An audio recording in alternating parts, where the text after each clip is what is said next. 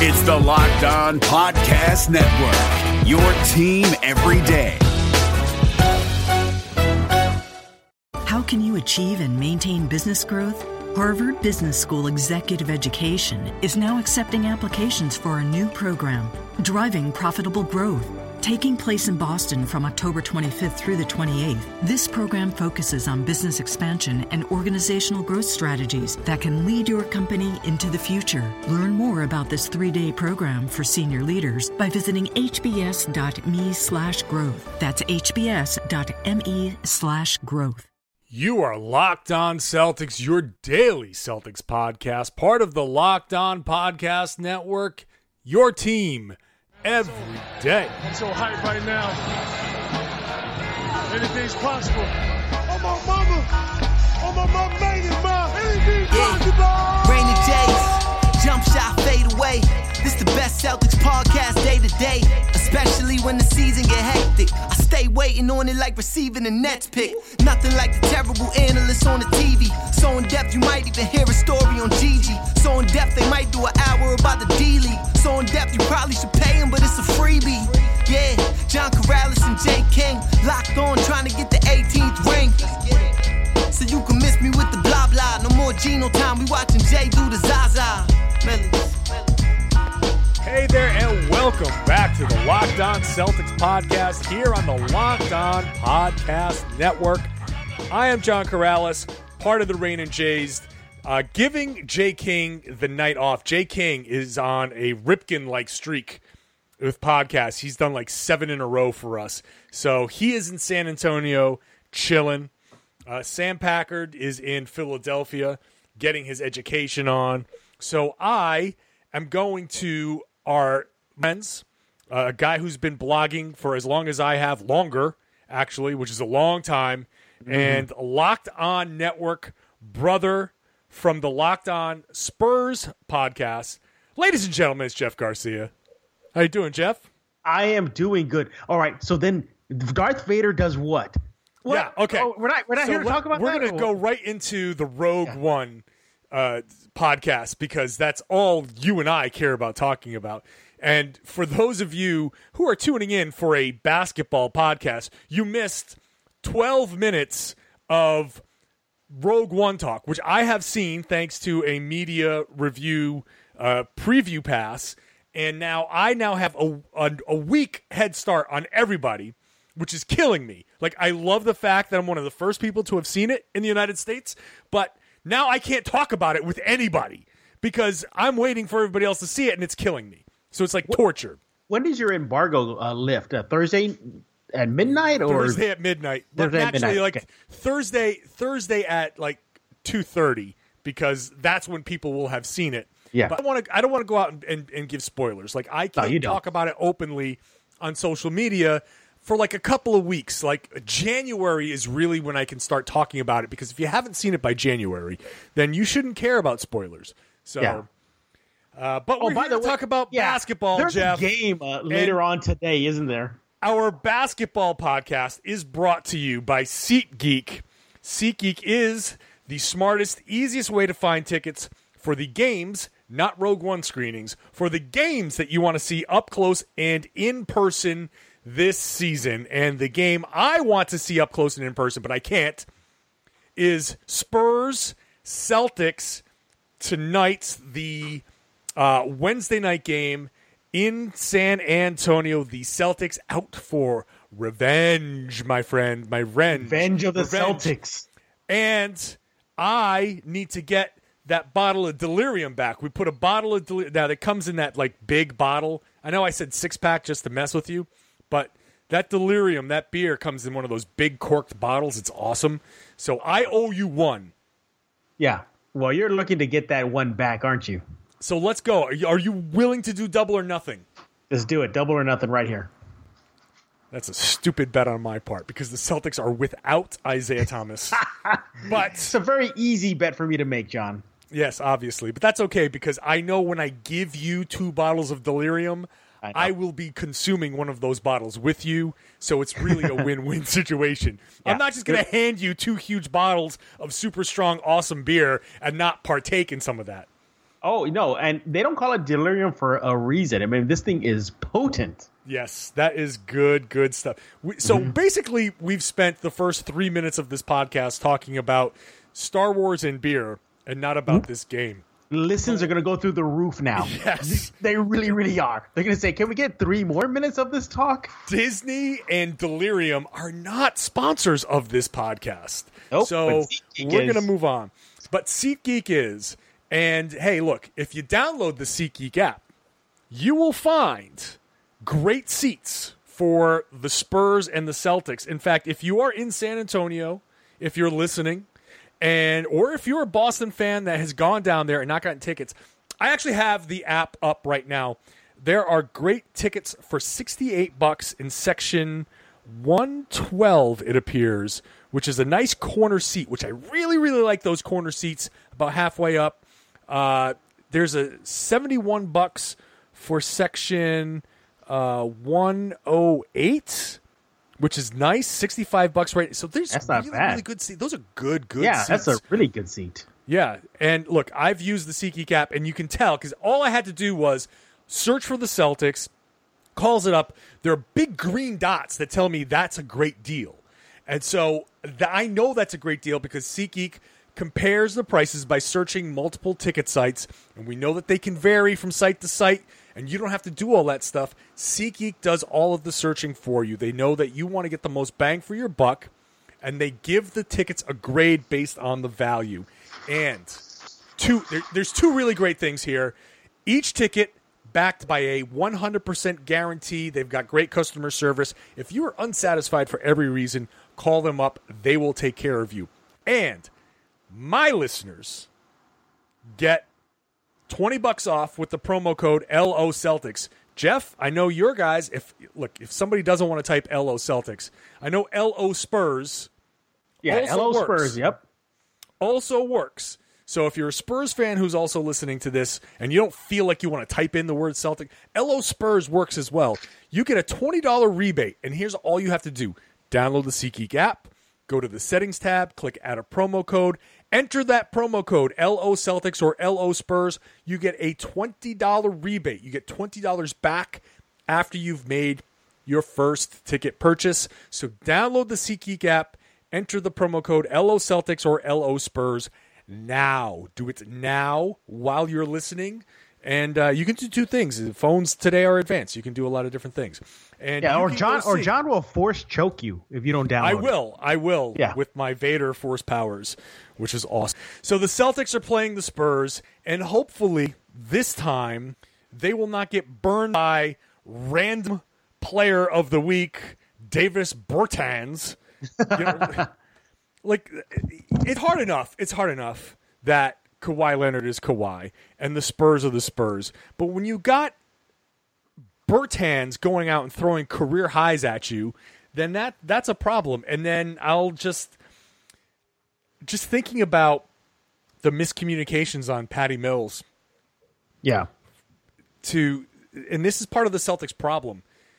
Down the stretch against good teams, they did it against the Spurs and they and they had a built-in advantage against the Spurs because it was a Friday afternoon game. It was the day after uh, Thanksgiving. And here here come the Spurs. They're on the road uh, at uh, in an afternoon game that is built for the road team to just come in flat. And they did. The Celtics had a huge lead and they gave it all up. And they collapsed down the stretch and had a missed opportunity against a really, obviously, really good team. They've collapsed against other good teams like Houston recently, like Oklahoma City recently. Uh, they just uh, can't execute down the stretch. They have these lapses. And that miscommunication against Mills is a classic example of a team that should be more well oiled in a defensive situation like that. They should know when they're switching. They should know when they're not switching, what the rotations are, and they miss those opportunities and they give teams chances to win. Against the the, the Thunder, Avery Bradley on the uh, Russell Westbrook go ahead basket mistook where he was supposed to force uh, Westbrook, forced him away from the help rather than towards the help. A silly mistake, and it cost them the game. Things like that cost them the game. So that's not something I'm looking forward to now in San Antonio, in their house, with everybody, you know, no excuses built in. Like, this is not going to be easy. You know what, John? I agree with you. And yeah, it's not going to be easy for Boston, especially without IT Isaiah Thomas heading into the AT&T Center. Add the fact too that recently the Spurs in their practice, and you were, talking about Patty Mills. He said that they're done playing around. So if the Spurs are already at what at 19 and 5 under the season and they thought they were just playing around already and they're ready to focus, well, then Boston might be that first uh, sacrificial lamb to thrown at at San Antonio uh, tonight and uh, the Alamo City. But it's funny, John, you're talking about Boston and how you know they're giving away leads and you know they're they're eking by teams. Uh, if you look at their home, I mean the road record, they actually play a little better on the road than they do at home. Very eerily similar to San Antonio, who does not play well at so far this season. You look at this; they are actually six and four at home as opposed to thirteen and one on the road. So, believe it or not, I'm actually not happy that they're playing at home. You look at their points. At home, they average 98 points per game, while on the road they average 107 they know it.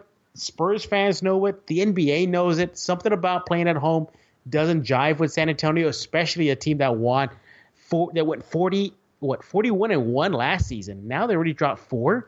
So Boston does have a chance. They are playing at home uh, versus San Antonio. Uh, this is San Antonio's home court. But I guess uh, my thing to you is how big of a hit is that Isaiah Thomas not playing? I mean, that must be huge. Well, it's it's so funny that you you say that because there's a little bit of a. I I, I don't want to give these people on Twitter too much, uh, too much uh, attention, but there are people out there who sit there and there's two things. The, the Celtics against the Orlando Magic, the first game that Isaiah Thomas missed, blew the doors off the Magic. Yeah. Which that's not that's not a big accomplishment. The Magic are interesting and they've got a good defense, but they're not great. And so it's it's not unheard of to go out there and blow the doors off of that team. And they did. And so people were saying, "Wow, the ball's moving great without Isaiah Yeah. Thomas there." And bla okay, yeah, maybe the Celtics do stand and watch a little bit. And is that Isaiah Thomas's fault? No, not necessarily. It's just uh, a thing that happens, and then when you realize, oh my God, this guy's not there, we got to step up our game. So whatever. So that happened, and then Marcus Smart in the first three quarters, basically of the OKC game, looked fantastic as a point guard. He was in control of that game. A big departure from how he's been playing uh, off the ball, off of the bench, kind of in a very utility role as point guard, shooting guard, and small forward in a lot of times. So people sit there and say, wow, okay, Smart's really done pretty well as a point guard. And I, I do like Smart as a point guard. He passes Yeah. Exceptionally well. But I think some people are overreacting. It is a tremendously huge blow. When you think about blowing these late games against Houston, and and Isaiah Thomas played in that game, but he was hurt. Mm-hmm. He hurt his he hurt his groin in the second quarter of that game. Losing a, a late game against Oklahoma City was a I guess I think it's an indictment of that. Maybe we should look beyond Isaiah Thomas kind of mentality. And again, mm-hmm. a vocal minority, but whatever. Isaiah Thomas, his biggest asset, his biggest ability is that fourth quarter scoring. He's one of mm-hmm. the best in the NBA in the Yeah, fourth he quarter is. scoring. When the excre- excrement hits the spinning blades, as we like to say, that he is the guy that's going to step up and and make baskets. He's the guy that in the fourth quarter, when you need a bucket somehow, and when other guys are starting to kind of maybe tighten up a little bit, he's the guy that comes in. He's the the calming force. Right. He's your clutch guy. So yeah, that's going to really hurt. That's going to really hurt. The Celtics need guys like Jaylen Brown to step up in his absence, which he did against Oklahoma City for the most part. They just, and he's a rookie, but you need him to step up. So, you know, I guess from the San Antonio perspective, what I want to know is how does a team like San Antonio prepare for the lineup that is without Isaiah Thomas as opposed to the lineup with Isaiah Thomas? Well, as far as the injury front is concerned, the Spurs just sent me an email saying that everybody's healthy, so they're raring to go. There's nobody. Everybody's gonna be suiting up tomorrow night. I'm sorry, tonight in San Antonio. Here's the thing: how do they prepare for this Boston team without Isaiah Thomas? They just simply play their brand of basketball. I don't think there's going to be any need for an adjustment playing against a depleted Boston team tonight. Tony, uh, Tony, obviously Tony Parker will be playing. He will get the nod, and that's actually good that Isaiah Thomas is not there because Tony Parker's defense is just atrocious this season. He is the leading assist guy on the squad, and I think he'll continue being that tonight against uh, the, your Celtics. But I'm also looking at other players to you know, at least be that force that they should be, and especially at home to set the tone. The Spurs come out of the gate very, very slow. They've been showing that a lot in recent games, just coming out very flat. There was actually, John, about four games in a row, don't quote me on that, about three or four games in a row where they were down double digits and they had to make this immense dig out of a hole, 10 plus points or more in recent games. So I expect the Spurs to come out a lot stronger. I don't think they need to adjust. Yes, you know, there, you you guys have Horford, who he's a force. You you know, there's there's you mentioned Jaylen Brown, there's Marcus Smart, but I, at the end of the day, just on paper, I just think the Spurs team is just a little superior than your Celtics, and I think the Spurs will be just fine with whoever they trot out tonight against yeah. Boston. Yeah, I mean, look, we're we're not considering with this, where the Celtics are, it'd be nice. Look, I, I, think San Antonio is vulnerable in a lot of ways. That the Celtics are strong. We oh yeah, they are. The last yes, time. they are. We had this conversation absolutely the last time where the Celtics can push the pace. They can go up tempo. They can do some things. And look, Marcus Smart as a point guard, like I said, I like him. He can penetrate and he can pass. I, people see me on Twitter. Marcus Smart can pass, and, and he will throw some dimes, man. Pocket passes like like you wouldn't believe. That guy is an underrated passer, and I think by the end of the season, people in the NBA are going to start take start to take notice about yeah. how well he passes. So when you look at that matchup against Tony Parker, I think that's something that can be exploited. I know it's not Isaiah Thomas, but it's different. Uh, Marcus Smart can get into the lane get those paint touches, and pass the ball. And when the Celtics are doing that, when the ball touches the paint and the Celtics are rotating it out and getting open shots out of that, their offense looks good. And I think they can exploit that. So it's going to be interesting to see.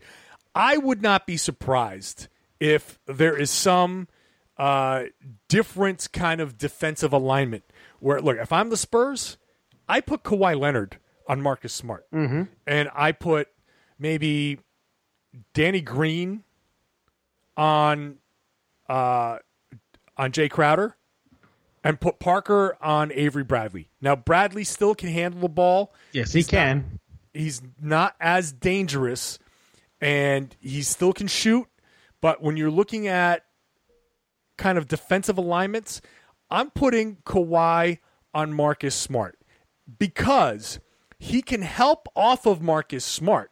Marcus Smart's not a good shooter. So you put Danny Green up on Jae Crowder tight because Crowder can hit the 3 mm-hmm. Parker's going to need help no matter what. So if you help off of Crowder, he's going to hit the three. Yeah. If you help off of Bradley, he's going to hit the three. If you help off of Marcus Smart, then you're you're taking a very nice calculated risk. So defensively, if the Spurs really want to match up in this scenario, you put Kawhi Leonard on Smart, and you say, when the ball is in Bradley's hands, you sag off of Smart and you take away that driving lane. Yes, may, maybe Bradley can get past uh, Parker, but with Kawhi helping against that penetration, he's just going to have to swing the ball around the perimeter. And Marcus Smart is going to take the three when it's there. He is very willing to take open threes. So I would not be surprised if that's something that the Spurs do. I think that's a probably the smartest defensive adjustment that they can make.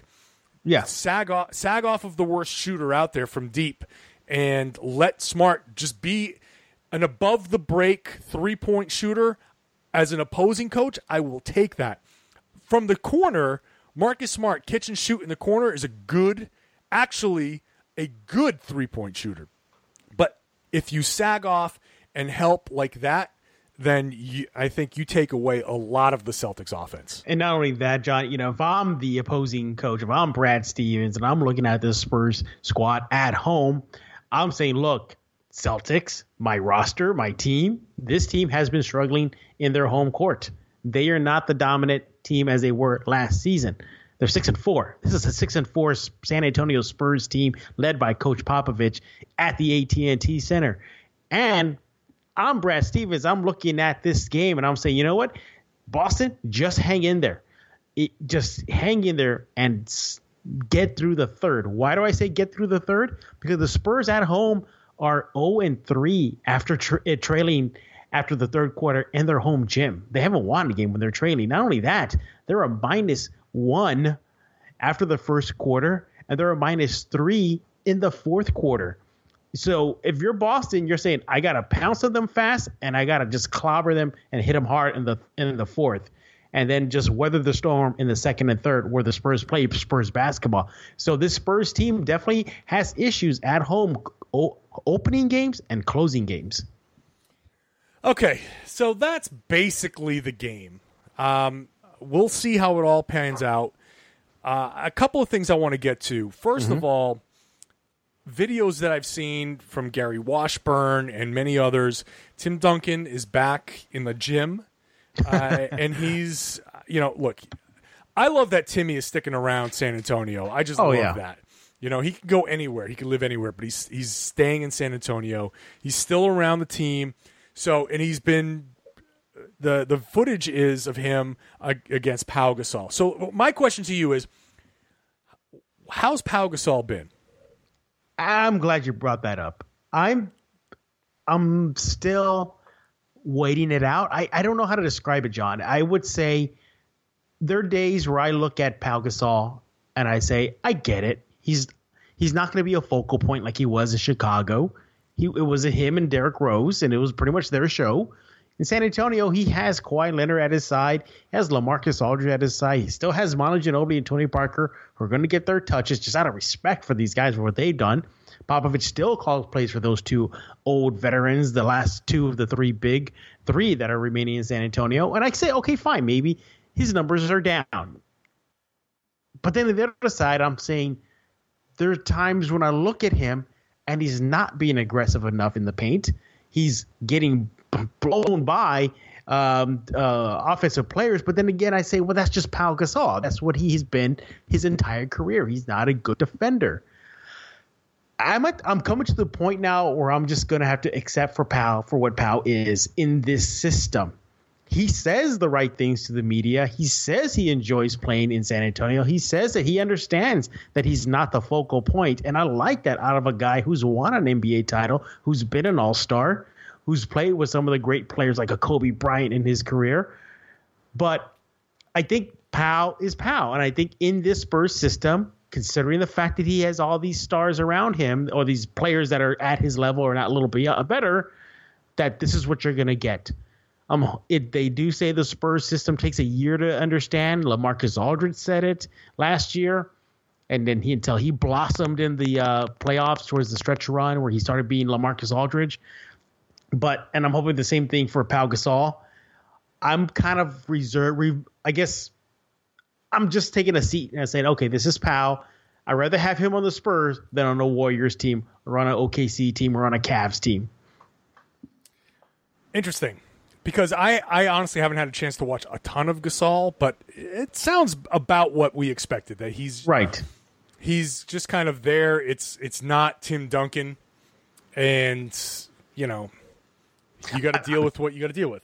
I mean, this was the best they were going to get. They they Sure. they were not going to get Kevin Durant. They they tried, they whiffed on it, but he was not coming to San Antonio during the summer. This was like almost their plan B, and it's not a bad plan B. It's not like they got Kwame Brown. It's not like they got you know somebody else, uh, Andrew Bynum off you know waivers. Oh man, a Kwame Brown reference. I know, but I mean, Where's it's still Ray Paul Ray? Gasol. I mean, I actually am now as I think about this and my my views on Pau. I've been thinking I would rather take regular season Pau Gasol right now, and hopefully he turns it to pays off in the postseason where it's the bread and butter time, and he shows up with that championship experience he does have, added to the championship pedigree that this franchise has, and to propel them and catapult them to challenging the Warriors in the West, or you know, putting away a feisty Houston or a Utah team in the West uh, playoff bracket, whoever they face. So I'm just gonna hold out um, judgment. I'm gonna reserve that till the end of the season, and I reflect back and either say, "Oh my God, that was a waste of money," or "Whoo, it was uh, rough going, but man, it sure paid off in the playoffs." Well, you you really had kind of little choice. That that was a bet the best option you could get. I mean, you lost Tim Duncan.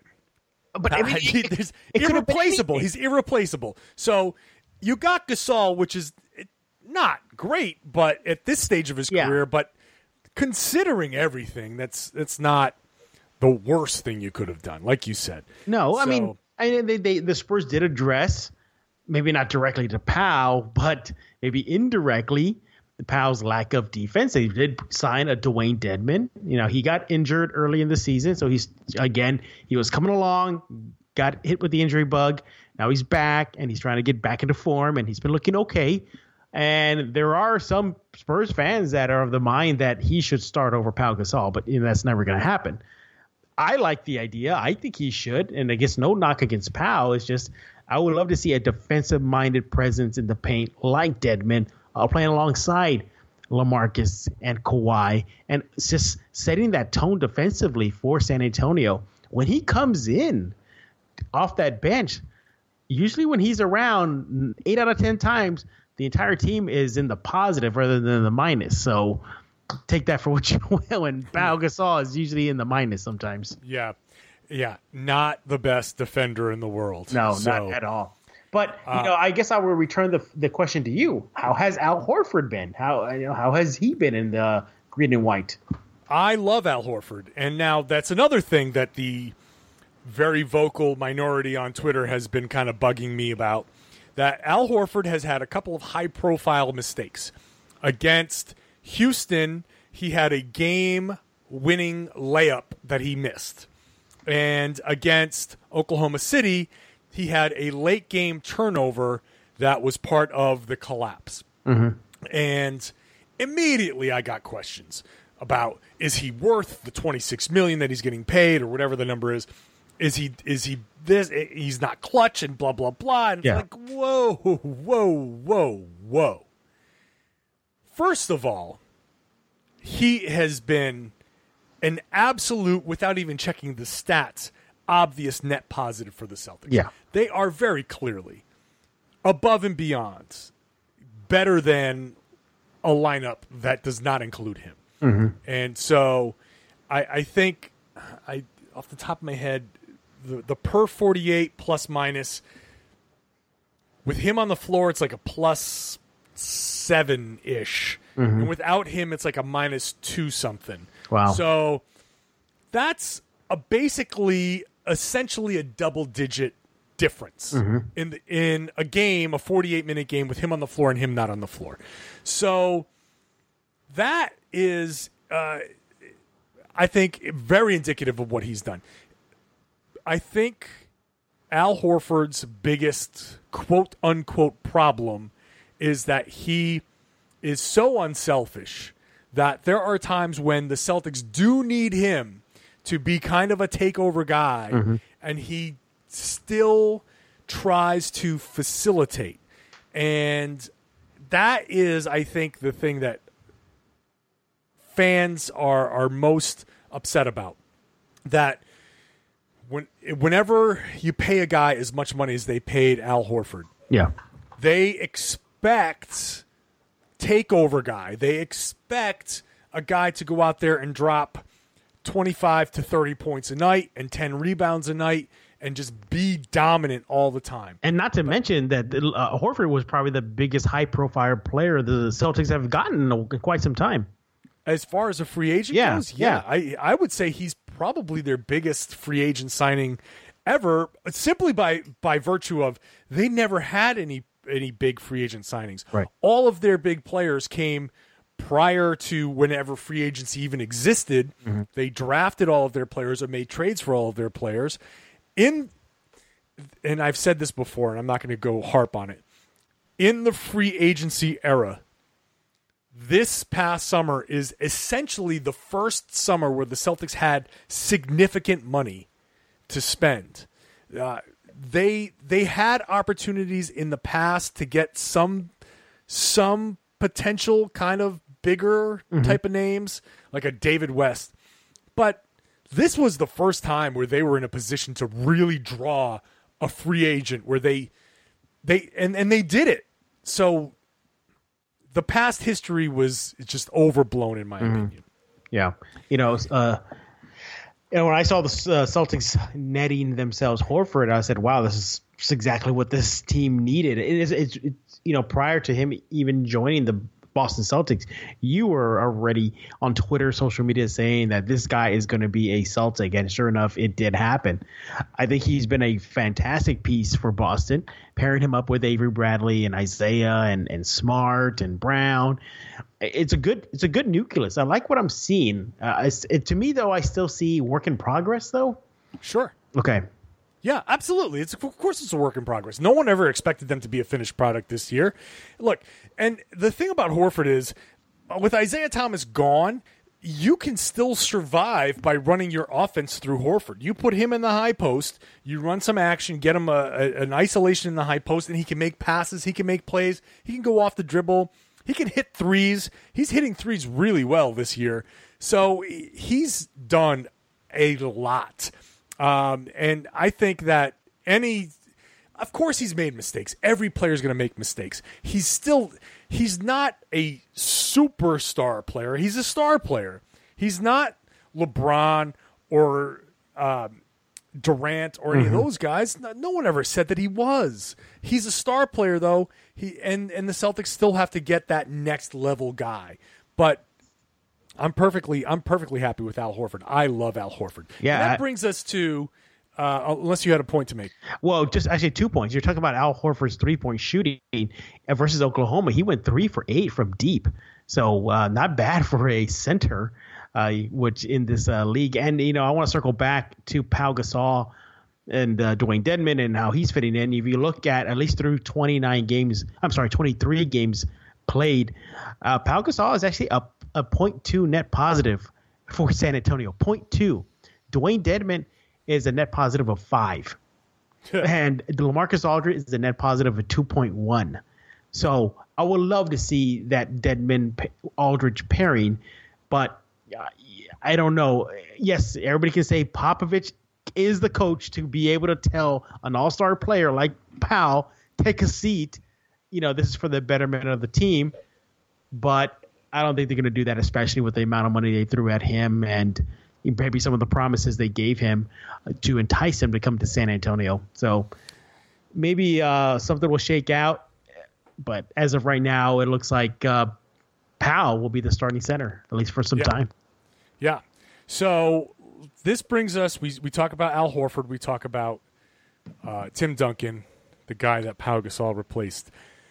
Jay King in San Antonio had a conversation with Al Horford, which was nice. It was a little five minute conversation that he wrote a piece. If you go to masslive.com, if you haven't seen him on Twitter and you haven't seen him uh, publicizing this, if you haven't gone to masslive.com, go to the Celtics se- section of masslive.com. You can read his piece.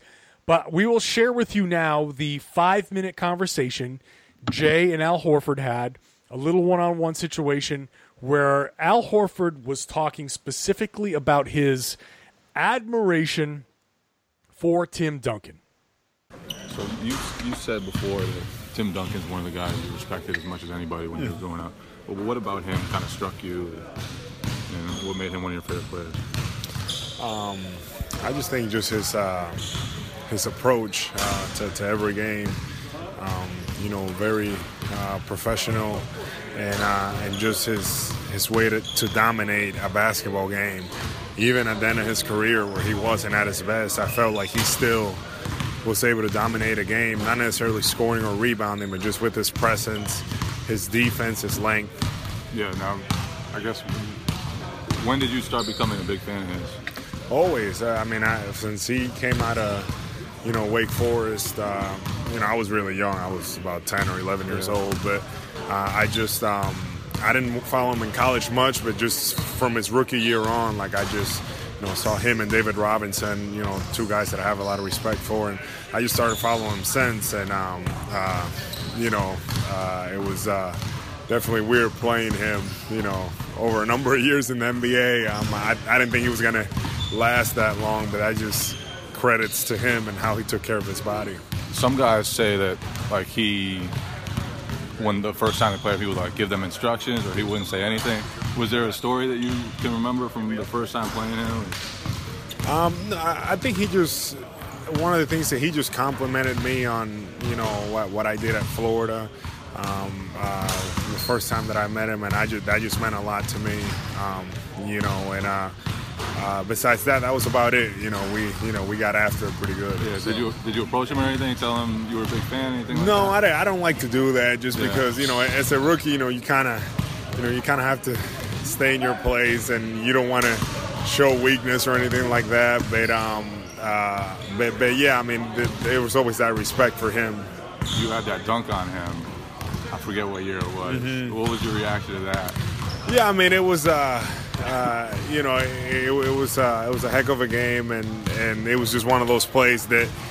He was trying to do the, the right. That, that's what I mean by he was trying to do the right thing defensively, and it, it was like he kind of didn't have a shot of getting there, but he just did it because it was the right thing, and he just kind of got caught up there. And I, um, you know, I don't want to make a big fuss out of it, but everybody got really excited about it. My teammates, everybody was screaming. I, I try to keep it in, and um, you know, that's just how much respect I have for him. I don't want to like you know make a scene out of it, but uh, but yeah, it was uh, it's a good play. You know, some, some people could kind of compare you to him a little bit in the way you impact all those subtle areas of the game.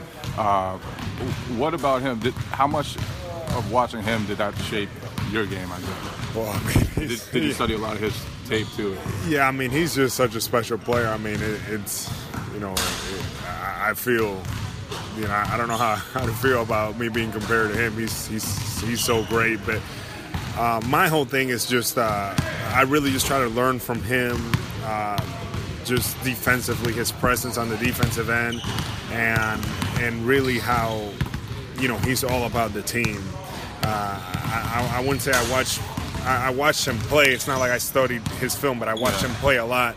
And and just one of the things that I saw from him, just a guy just so unselfish, so about the team, and uh, and not caring about getting all the individual attention. So uh, those were traits that I just kind of saw, and um, and I related myself to, to that uh, from his game, and I just you know. Um, and, I know that he did it that way, and that's the way that I try to carry myself. Obviously, everybody notices the unselfishness offensively, the passing and all that. But there, I think there was an unselfishness to his defense too. Like he didn't always go for blocks. What about that part of his game was kind of unselfish? Yeah, just discipline. You know, Yeah. he's unsaid, but he's disciplined, and um, and it's uh, uh, one of those guys that, you know, was sacrificing uh, rebounds, which it's kind of what what happens with me nowadays. Like you know, for me trying to hold, you know, box somebody out, I may be getting away from you know rebounds that I would normally get, but I, you know, somebody else is coming in and getting them because I understand that it's more than just me. Like you know, like there's some nights that will require for me to go out there and just get those, but for for the most part, I have to, you know, make sure that I'm holding the other guy from getting the rebound and somebody else to get it. So that's some of the things that he started to do towards the end of his career um, that I felt that just kept San Antonio at that elite level. Now you you posted on Instagram, I think, when he retired. Did you reach out to him, have a conversation with him? No, no, I, I didn't. I mean, you know, I, you know, uh, I'm sure that it was for him, you know, it was just a time for him to kind of get away from everything. So I'm kind of respecting his space. If I get an opportunity, you know, within the next year here to reach out, I would love to. I, I will try to actually reach out to him and just talk to him, pick his brain a little bit because you know he's somebody that I have a lot of respect for. Did you ever have a relationship with him at all, or was it just kind of not, not really. You know, no, just from afar. Um, you know, just uh, uh, you know, a lot of respect from him, and you know, obviously Coach Bud being in San Antonio. Yeah.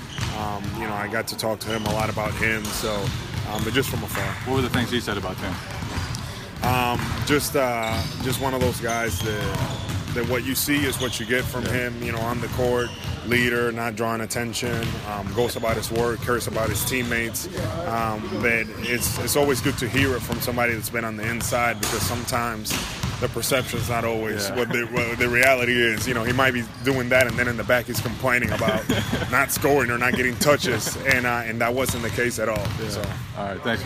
Hi, I'm Paul. Verizon has been placing giant letters all over the country to get people to buy into their unlimited plan. Don't get hooked. Switch to Sprint Unlimited, $22.50 per month per line for four lines and get the fifth line free. Hurry to your local Sprint store, visit sprint.com slash unlimited or call 1-800-SPRINT1 today. Savings until 1031.18 then $38 per line per month for five lines with auto pay. Excludes taxes, surcharges, roaming, streams, video, HD 1080p, music to 1.5 megabits per second, gaming up to 8 megabits per second, subject to credit, $30 activation fee, prohibited network use rules, and data deprioritization apply compared to Verizon Beyond Unlimited carrier features differ coverage and offer not everywhere restrictions apply.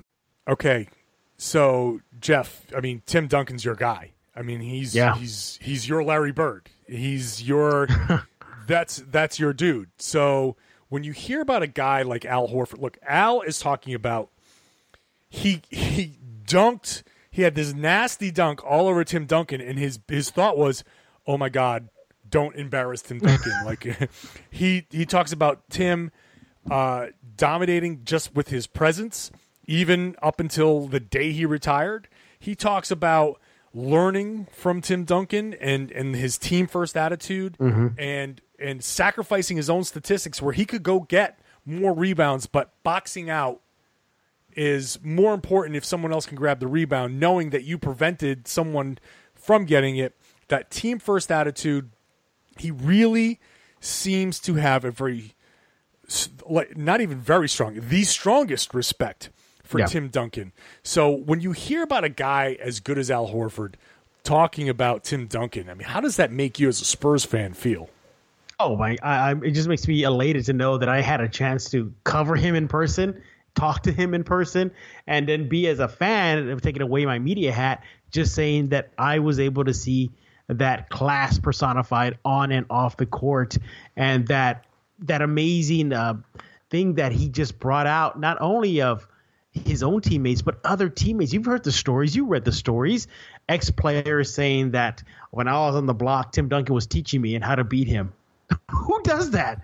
Who does that? What player is going to give the secret to how to take you on? And you're Tim Duncan, a Hall of Fame bound player, to say, hey, John Karalis, next time you come down, body me up, okay? Take away my lane and my arms and then go up for a layup. And then it works. And then he just smiles at you like, see, I told Who- you. Yeah. Where was that video? I remember seeing that video. Who was he talking to about get into my body a little bit more next time? Do you know that video that I'm talking about? Yeah. Um, I forget the player. I don't. I don't remember. Yeah, I don't remember the player. I just. I just know he wrote about it. Um, yeah, that was. I forget who it was. That's an amazing story where he, the guy made a great move, Mm-hmm. and Duncan was like, "Next time, get more into my body, Yeah. so you can do blah blah blah." And that's like, dude, you're in the middle of a game. Yeah. Uh, which tells me two things. One, that Tim Duncan is awesome and he's helping other guys out. Yeah. Two, that Tim Duncan is so goddamn good that it didn't matter what this guy did. Tim was still going to stop it. He was still he was teaching the guy. When you teach somebody tricks to say, "Here, here's how you can try to beat me," Mm-hmm. you know that Tim knows other things. But like, ah, sucker, I still got other tricks up my sleeve. Oh, But yeah. it's still amazing. It's still amazing. Yeah, and, and and to hear Al Horford speak the way he did about number twenty one, whose jersey is going to go up in the rafters later on this week, actually Sunday. But um, there's a thing though, is this: if you ever, and I had the opportunity to listen, just just even listening to Tim Duncan interact with other teammates on the court when I was covering the team, it's just you hear him. He doesn't talk about basketball. He would just talk about whatever. He would say, "Hey, Karalis, how was that term paper you were working on?" Or "Hey, how was how was that?" And you're there like, "Huh?" The play, other players looked at him, "What's he's weird" or something like that. But I I I I, I like the fact that he's staying around town. He's not leaving San Antonio. He's still he's still going to be a presence uh, with the Spurs.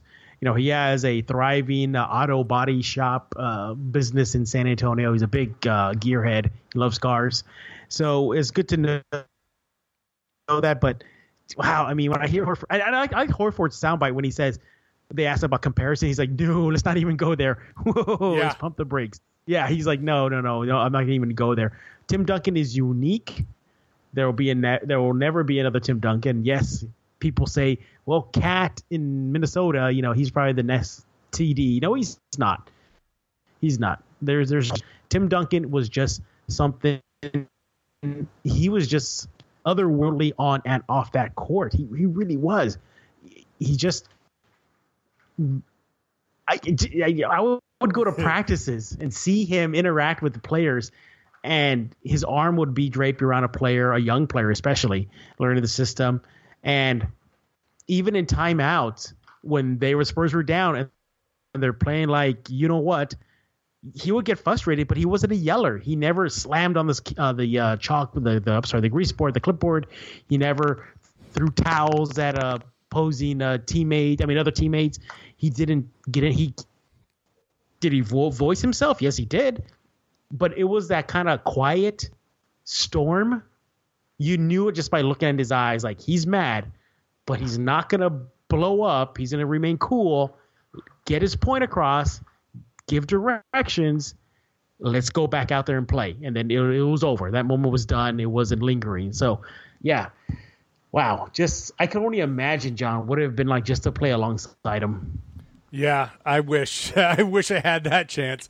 But, you know, I my favorite thing that he said was at the end where he said, you know, having played for Coach Bud in Atlanta and obviously Budenholzer coming over Mhm. from San Antonio, the stories were that that it's real. It's like Han Solo in The Force Awakens, where Yeah. he says it's real. Yeah. all of all it. of it. Yeah. And so, yeah, it's that's the legends of Tim Duncan are all true. That he's he is Luke Skywalker, and after everything, Mm-hmm. when you look back on it and you hear the stories of Tim Duncan, that's that's true. I mean, look, Tim Duncan transformed the San Antonio Spurs. Oh, he did. He transformed. He immediately, immediately turned them into a a dynasty. Immediately. So uh, I loved hearing Al Horford, a, a player who is as good as he is, understanding his place in the game and understanding the enormity of the comparison and and all of that stuff. So that was good to hear. Thank you, Jay, for sending that along. Yeah. Thanks, Jay. That was really, really nice. And so I think that's a good place to end the show. That uh, and I think Tim Duncan is one of those guys that even Celtics fans can really appreciate, and and he's one of those other players that you can say he's one of my favorites. I Mhm. know that we don't like Kobe and we don't like LeBron, and now we don't like Kevin Durant, I guess. But Tim Duncan is one of those legends, pantheon level legends, who we can sit there and say, you know what? I really enjoyed watching him play from top to bottom.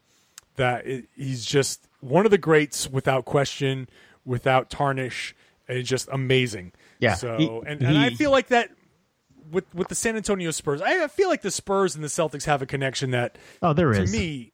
I, I love the Spurs. Like I, I just I do I love the San Yeah. Antonio Spurs. If the Celtics didn't exist, I would absolutely be a Spurs fan because the culture is the same, the feelings are the same. Uh, you know, their history is different because of the ABA connections, but it's so similar, and especially with Popovich and Duncan, it's kind of sort of the red Larry Bird Yeah, thing. it is. And and look, Pop is a guy I hold Red in the highest regard. I name my goddamn site after the guy. but you know, Pop is one of those guys who's like, there's never going to be another Red. But Pop's pretty damn close. Like Pop Yeah. is the same type of attitude, that same level of like he's really smart. and he knows he's smart, but he doesn't he doesn't take himself too seriously. Mm-hmm. Like so, I love Pop in that same way. I love the Spurs in that same way, and Yeah. it's just that's the one team in the NBA where I can just look at and be like, that is. If I have a second favorite team in the NBA, it's absolutely the Spurs. I I, I always They're- root they're- for them. Yeah, it's, And it's look, I'm sorry. on top of everything, I'm sorry, I, I will say this. On top of everything, on a personal level, from Emerson College, I know that a couple of the guys that that graduated from the Emerson College men's basketball program, and Sam Presti and Rob Hennigan, Spurs products. They Mm-hmm. are from that family tree, and so I have, uh, on top of everything, uh, an a special affinity for the Spurs and for R.C. Buford and for Pop. Take guys like that out of a program like Emerson College, which is a 3,000 student communications and performing arts school with absolutely no athletic reputation whatsoever until, you know, just like 10, like 20 years ago to take them and and and see this level of promise in those guys who are really smart. Uh, I, I I hold a special affinity for the Spurs for that. It just shows the the quality of people who are running that franchise. Oh yes, and you know, look, you, you look at I look and look at the flip side. I look at Boston, and I say, you know, had uh, you know, you rewind time and maybe Celtics do net that number one pick that year. I mean, I think he would have just brought Tim Duncan. That has brought that much glory uh, to the green and white. Yeah, it would have been just ins- it would have been sick. uh, You know, Don't tease me. I know, and and, and but. It was funny you I'm losing myself. Everything's falling out of my hands now. You're like, oh, that like curse you ping pong ball. Uh, but Uh. but if you look at um the Spurs uh, Celtics, you know there was that year where the Celtics and the Spurs were almost they were going to collide in the NBA Finals, and I would have been like. I don't know what to do. do I hate Boston now, or Yeah. do I just do I put on my green jersey if they win the title over the Spurs? And uh, you know, can can we share? Can they share the title? and just be like, ah, no, it's okay. No, we, we got it. We'll just put our name half for you, half for me. There you but, go. Uh, but it's it, it's it's been a good uh, run for San Antonio. Hopefully, this new, uh, you know, uh, generation of Spurs uh, remain uh, classy on and off the court, and they bring that glory to San Antonio. Uh, continue bringing it. You know, Kawhi, you know, perfect. What a I couldn't think of a better player to take the mantle from TD. Yep. You know, Perfect. He's a perfect personality. or, yeah, or lack of. Yeah, right. Exactly. Uh, it's low key. It's low key. I see those HEB ads. It's a low key, fun personality. Uh, By- by the- so, by the way- hey, hey, by the way, if Celtics fans, if you haven't Googled those HEB ads, they're always funny. Yeah. They're great. By the way, what that you just said something a little while ago I didn't know about. So when did Celtics fans, or at least Celtics fan base, started disliking KD? Oh, because he went to the to the uh, Warriors. Oh, okay, okay. Yeah, because he was supposedly like considering the Celtics, but then he went to the Warriors, and people just hate the fact it's it's the same reason everybody hates KD now. Oh. if you do hate KD, it's that he went and joined the super team. So yeah, that's all it is. Oh, okay. I thought maybe it was something deeper, like maybe there was rumors he gave a verbal commitment to Boston that summer. No, no, no, no, no. People, I think we were all hopeful, but the if if it went any other way, if he joined any other team, I think people would be fine with it. But the fact that he went to Golden State just kind of turned public opinion. Oh yeah, So- I mean, it's like the Golden State Warriors are now uh, enemy number one now for a lot of people. everybody for everybody for everybody. So all right this is a good place to end the show. We've had our little love fest. Celtics spurs wednesday night 9.30 game. We'll hate each other for about two and a half hours two and a half hours, it's sort of sort of and then i'll Yeah. come over to your place and, and we'll drink bottles of delirium no matter what yeah, however it well, goes And That's- then, that's gonna then happen. and then you get wrecked and you just spill the beans about a Rogue One to me. and then Darth Vader is his father. What? No. Yeah. Uh, um, all right.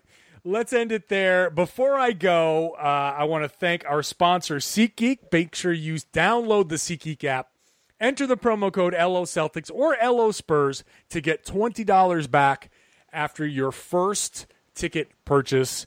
Uh, and subscribe to us if you are not a subscriber. Search for us on any place you get your uh, podcasts, Google Play, Stitcher, iTunes, obviously. Search for Locked On Spurs with Jeff, my friend here, Jeff Garcia, one of my best friends around. Does a great show on the Spurs. If you want to keep up with them, uh, like I said, they're a great team to follow. You never know what's going to happen, and hopefully they can challenge in the West. So s- subscribe to Locked On Spurs. Uh, Locked On NBA, Locked On Fantasy. We got a lot of great shows on the network. We got every team represented. So check everyone out. Subscribe, rate us all five stars because I think we all deserve five stars. Our podcasts end up really well, uh, coming out really well. That will do it for us here on this show. Before we go, I'm going to leave you with some of the audio with me and Rich Kimball. I'm not leaving you. No, I'm not giving you the 20 minutes that we recorded prior to the show. Oh, yeah. on Rogue One. You're gonna be like unsubscribe, unsubscribe. This is me with Rich Kimball on the Pulse Maine AM 620 in Bangor. Earlier on Tuesday, talking Celtics, talking about uh, Marcus Smart and, and Isaiah Thomas and a bunch of other things concerning the Celtics. So we've gone a long time in this show, but there's still more to go if you want to listen to it. Thanks for tuning in. This has been the Locked On Celtics podcast here on the Locked On Podcast Network.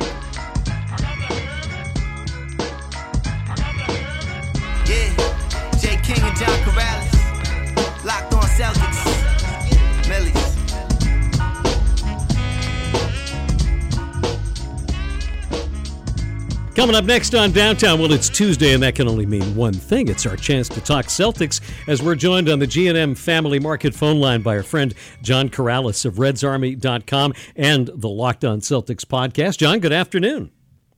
Hey, how's it going? Well, good, but let's before we get to the Celtics, let's talk about the really important stuff.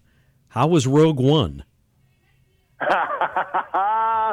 I really liked it. I really liked it. Let me get into specific detail for everybody. Uh, I I, ra- I rather enjoyed it, but I'm such a Star Wars nerd that I just go in and get so childlike with it and enjoy everything, and then I have to see it like two or three more times to, to figure out if there are some things that don't sit well with me. But I, I think it's it's a lot of fun. It's a lot of fun. Well, I'm looking forward to it, and I'm with you. I, I'm pretty much in the bag for those movies, so I have a feeling I'm going to enjoy it. Yeah, I'm lucky that I got a little bit of an advanced screening, but now I have to like keep quiet for a week before everybody sees it. All right, well, let's move on to the Celtics. Uh, 13 and 11. Am I wrong to be disappointed in the way this team has gone so far? Can we go back to talking about Star Wars? no, uh, these these guys are uh, figuring themselves out, and and unfortunately for the Celtics, they they can't stay healthy long enough to to really kind of see how certain things are working. So as soon as everybody comes together, Isaiah Thomas goes down with a, a groin pull, which luckily is is getting better, but that's still going to cost him the Spurs game and maybe one more. So disappointed, yes. The the Rockets loss was tough. The Thunder loss was tough, but they played really, really well in in for long stretches in those games, and they played better in those games than they did in some of the other games earlier this season that they won. So, Brad Stevens was pretty optimistic today in looking forward and seeing the signs of progress. I join him in his optimism as I typically do, but I do think that there is some concern, at least with some of the things that we were thinking might work, and it, it's turning out that some of these lineups that we thought might be pretty good aren't going to really work out, and that that means he, Stevens has some adjustments to make. Who uh, who out there on that Celtics team, among the healthy guys at least, who's got to step it up and play better? Well, I mean, it has to be kind of a joint thing. Everybody has to step up and play better because the Celtics, without any of their key guys, without Isaiah Thomas or when Crowder goes down or anybody, the only way that they play well is when they play well together. That means forcing turnovers, getting out in transition, passing, moving, all of that stuff. So to suggest one guy needs to step up means that that person's going to try to do a lot of individual stuff. So you can say Al Horford needs to step up. Yes, Al Horford. For anybody who's listening and screaming at the radio saying, "Say Al Horford," yeah, Al Horford needs to take more than seven shots or he needs to take you know he, a bigger role in the offense in, in terms of scoring uh, more baskets. So he had 19 points the other night, but he he should have more. Okay, yeah, fine, but he also has to be a part of the offense, and he has to be a facilitator, especially without Isaiah Thomas, because they have to run the offense through him in the high post. You can give it to him, and he can make passes. He can make other guys better. So he's being asked to do a lot, and so everybody has to move. Everybody has to take an active role in the offense. Everybody has to take an active role in the defense because the Celtics run into their problems. They run into their uh, collapses when things stop moving, when they start playing too individual uh, a style of basketball. So I, I won't say one guy needs to step up because they all do. After what we've seen in the last week, is Isaiah the guy? Is he the one guy that they really can't afford to be without for any length of time? Oh yeah, absolutely. I mean, you see that they can manage without him in some ways, but obviously in the fourth quarter, he's he's the guy that can take over. He has that extra gear. So Marcus Smart did a great job running the offense and facilitating, but he's still not there developmentally to adjust his game in the fourth quarter when a team adjusts to what he's doing. So through three quarters against the Thunder, he was doing a great job. And then in the fourth quarter, they start to realize that if they took away the passing lanes when he drove, he wasn't going to be looking for his shot. And that kind of changed the dynamic. And he's not good enough yet in that vein to say, oh, all right, I'm going to do this then. And that's just a developmental thing. Isaiah Thomas is good enough to adjust his style. Is he going to take more jumpers? Is he going to drive? He might spend three quarters of a game setting a defense up. So in the fourth quarter, when they expect him to dig, he's that and he's just got that explosiveness and that craftiness that when the game is on the line, he's the guy that takes over. He, he's one of the best fourth quarter scorers for a reason. So I'm hoping that without him, guys are learning how to play in these situations so they don't just stand and watch him in fourth quarters because that can run into some some uh, problems too. So they need to combine the good ball movement and combine Isaiah Thomas's heroics. So instead of winning close games in the fourth quarter, they could be winning going away in the fourth quarter. We're talking Celtics with John Karalis here on Downtown. Can we blame the injuries for the defense not being what it was for much of last season? Uh, in some respects, uh, they also they did lose key elements. The loss of Evan Turner is a big deal in that he and I obviously was one of his biggest critics early last season, but what you see now that he's gone is defensively he has that size that really came in handy, and Jaylen Brown's not ready yet. I mean, it's only been a couple months of NBA life for him, so he might be ready somewhere down the road, but he's not ready yet to take that role. So what you see is the Celtics are closing with these lineups with Isaiah Thomas, Avery Bradley, Marcus Smart out in the perimeter, Jae Crowder, and Al Horford. That's fine, except Marcus Smart ends up playing a lot of small forwards. That leads to mismatches. That leads to size problems. That lineup is very small. That lineup is getting crushed on the boards. And so, with Evan Turner, who's bigger and could guard and who could switch, a lot of those things, those stops that they were getting last year, aren't happening. And a lot of those stops are just missed shots getting the defensive rebound that's when they get out and they run. It's not all just steals, not all turnovers. So we can blame the injuries on some of it because you haven't had Crowder and Smart missed a bunch of time, but there's also a personnel thing where they're running out a lot smaller uh, lineups, and that, that's causing some problems. So, uh, what do they have to do tomorrow night against San Antonio? Well, hope, hope and pray might be the first step uh, use the Force to go back to our Star Wars discussion and hope oh, that yeah. there's a Jedi mind trick in there that can force uh, Popovich to sit Kawhi Leonard down for a little bit. But in all honesty, this is the opportunity to kind of band together, get out and run, run, run, run, run, and just even off of makes If if they hit a jumper, get that ball out of the bottom of the net and get out and run and force the pace, force that tempo, keep on moving. Again, that's where they are their best. So they're not going to face San Antonio's half court defense and succeed. They need to get out there and run and force Pau Gasol to get up and down the floor, force LaMarcus Aldridge to run up and down the floor, and just take 110 shots in this game and not take 75 or 80. They got to really up the pace to have a chance. And maybe if they can get into a little track meet, they can take enough shots where they might be able to outscore San Antonio. But it's it's a kind of a long shot. Marcus, I'm your father. There we go. it's the best I got. I don't know if Popovich is the emperor or if he's Obi Wan or whatever he is, but the force is strong with that one. Yeah, there's no question about that. I love it. Hey, uh, John, thanks as always. Great talking both Celtics and movies with you. We'll do it again next week. Yeah, all right, man. Thanks. Thanks John.